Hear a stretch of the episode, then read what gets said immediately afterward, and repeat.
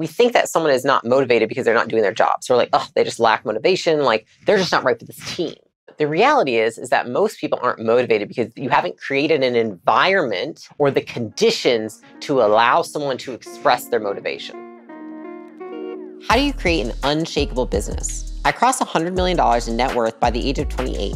Now I'm growing acquisition.com into a billion dollar portfolio. In this podcast, I share the lessons I've learned in scaling big businesses and helping our portfolio companies do the same.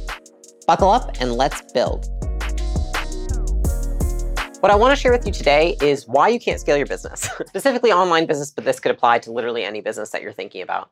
I just happen to have uh, three that I have built myself that are online businesses, and that is why it's relevant to me. And so the reason I want to share this with you is because I think that this is probably the most painful thing as an entrepreneur because I think most of us got into this because we want growth, we want progress. And as long as we're making progress, we feel like we're going in the right direction. But when we're not, it feels like crap. And what I've seen a lot of the time is that when people are talking about why they can't scale their businesses, um, and I say this after coaching thousands of people and also calling myself on my bullshit many times, is that it's never the thing you think it is, right? We tend to point to the things that are comfortable for us to talk about right? And so for a lot of entrepreneurs, that might be the product, the market, the acquisition, right? But we don't want to point to the things that we're not good at or don't understand, which is people, right? And so that's why I want to talk about the three reasons that you can't actually scale your business because they don't have to do with your niche, they don't have to do with your market, right? And here's what I'm going to tell you to break your belief. Sara Blakely, for example, made an entire business out of underwear for women, right? Like underwear hosiery. Nowadays, you might see that and be like, oh, that's just a little Amazon business. But why is it that she was able to scale that and other people aren't? Right? And yes, you can talk about market opportunity and things like that, but there's always a place in, in, the marketplace for a good product that has a good team with a good strategy behind it. And so if you think about it, there's really no reason that one product can't beat the other if you have a team of really smart people who understand what they're doing behind it. And so that's what I really want to dissect because over the last five years, this has probably been the thing that I have thought about the most. It's the thing that keeps me up at night. It's the thing that I think about on an ongoing basis, which is what can I do to be a better leader to lead my team to success? And that's why most people can't scale is because they think, how do I become successful? And it's not how do you become successful? It's how does your team become successful, right? And it took me a lot of pain to realize that. You know, you might feel like you're in a high paying job, but in reality, you are a leader and you should be helping others in high paid jobs go towards the success that you need for the business. And so that's what I want to share with you. So there's three things that I figured out, right? Okay. The first one is communication, right? And so that may seem very obvious, but I want to tell you the three things that go into communication that allow you to actually clearly communicate because I think that we all know that we believe that we communicate much of the time, but what happens on the other side is not the result we're looking for, which then shows us that we didn't effectively communicate, right? The second one is motivation, right? And there are a lot of things that go with motivation. I think that the fallacy is that if somebody's not doing their job well, that they're not motivated and that that is on them. They're just not a motivated person, right? Reality is that there's a lot more you can do about that than you think you can. And that's what I'm going to share with you about that. The third one is training, right? And so I think that, again, there's a misconception of what training is versus what it isn't. And so, like, what I used to think training was is not what training actually is. And so that is what I want to break down with you today. So let's hit it with the first one, okay? Let's talk about communication. There are three pieces to communication that I've figured out that you need to ensure success on your team, right? And so here's the first one, right? You've got to say it. This is where pretty much everybody stops.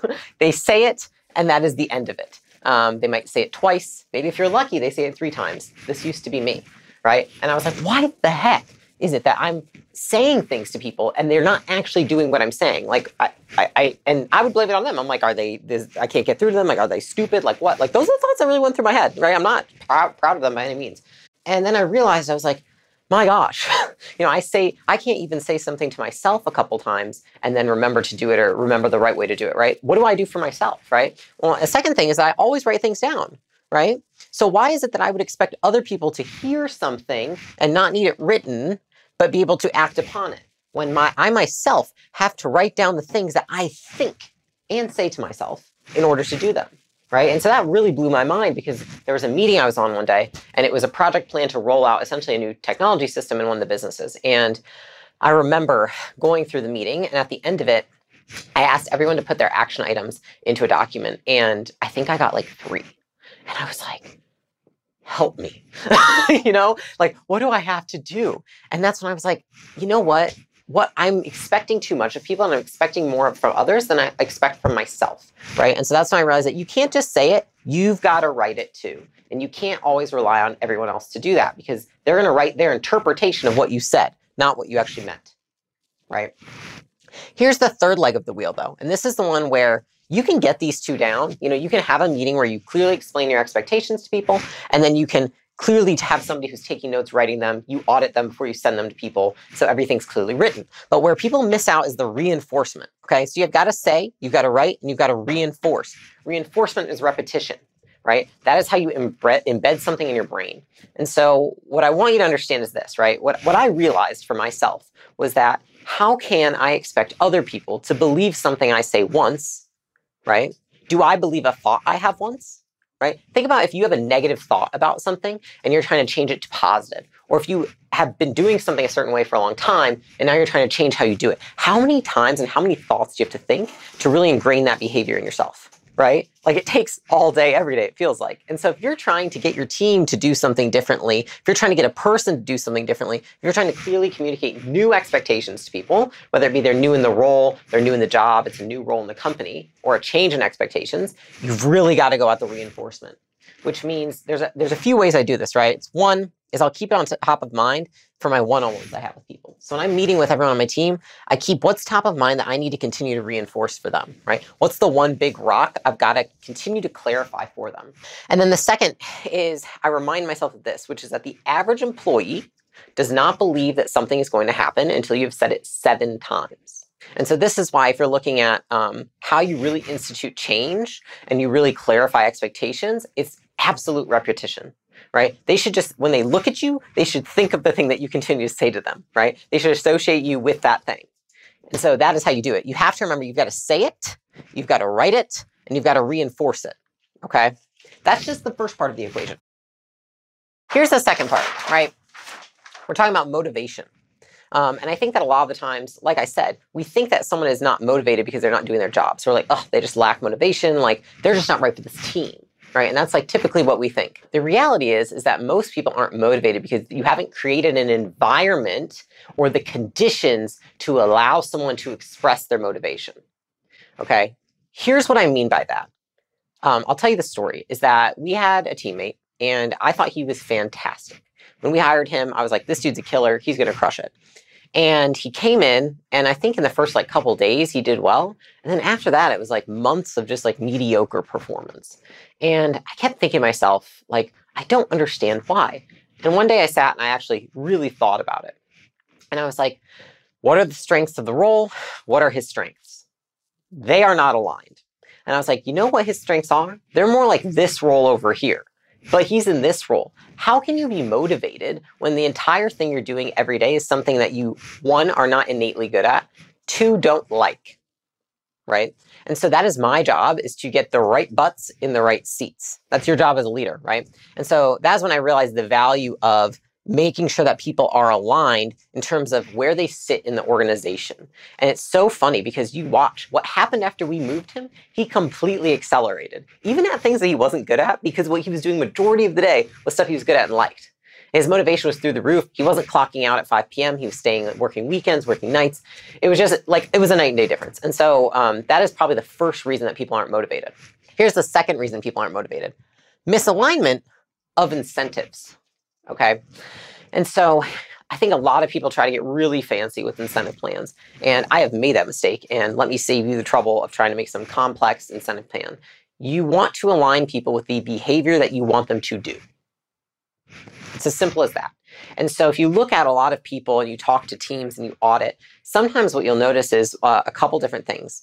One is that their incentive plan does not actually align the outcome behavior that you want, right? So you can align someone for, say, it's upselling customers, right? Say you align them with upselling customers and you like, you get a bonus and you upsell, right? But what about if those customers don't stick? Right? So do you actually want them to upsell everybody? Or do you want them to get a certain percentage of people to stick on the back end? right? They're two very different incentive plans, right? One is saying, I just want you to sell people into this thing. The other one is saying, I want a certain number of people sticking and retaining in this program, So you have to make sure that their incentives are aligned. The second place where I see this, and I've done it many times, is you misalign the teams. So the people that work together right?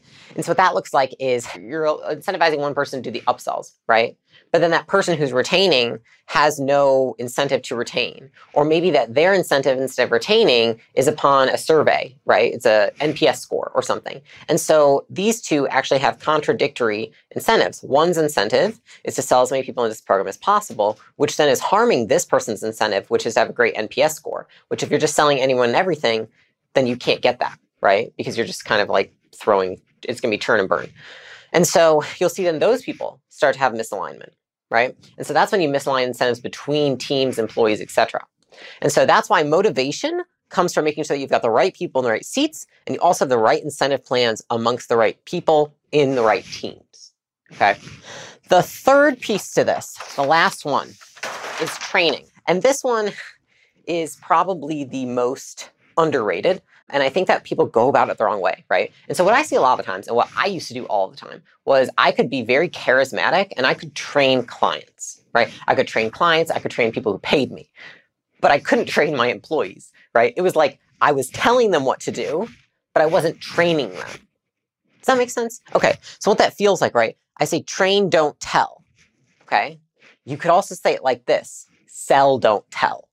Think about it. When you are training someone on something that's new, what you have to do before you train anyone on anything is you've got to sell them on why that is so important to retain this information, right? And so what I learned over time was that I needed to be rather than training my my my clients, right, and selling my clients, I need to be doing that with my employees all the time right? And so I started structuring how I train my employees as somebody would for how they would break beliefs of their clients, right? So it's like, all right, we've got the hook, we've got the story, we've got the supporting argument, we've got the frameworks, right? That's how I'm going to train my employees. And that is what works. Because the thing is, is that people, stories stick with them, but facts don't necessarily always. And it's something that we can always continuously get better Even in doing this video, I could tell you there's five other things I'll do differently next time to just make it a little bit better in terms of how I teach.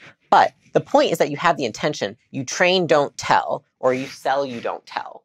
And most of the times we expect that we just want to tell people exactly what to do rather than sell them on why. And I think that the root of this is you have to be able to be transparent with your team right? And so the more information that you can give them that you have, the more they will understand why it's so important what they're doing. Because you're desperate. You're like, I need them to get this. I need them to understand their job.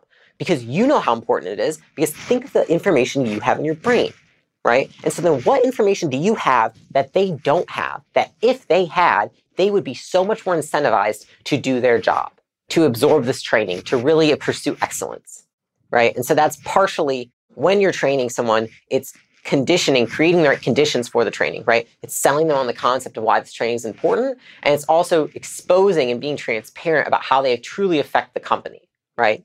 One trick I'll tell you for this is that um, I find it very useful for a lot of employees, um, particularly in mid-level management or junior positions, to teach them how to read a P&L for the business. And then I show them on that P&L what they should be looking at. What do you affect? What numbers do you have control over in this P&L?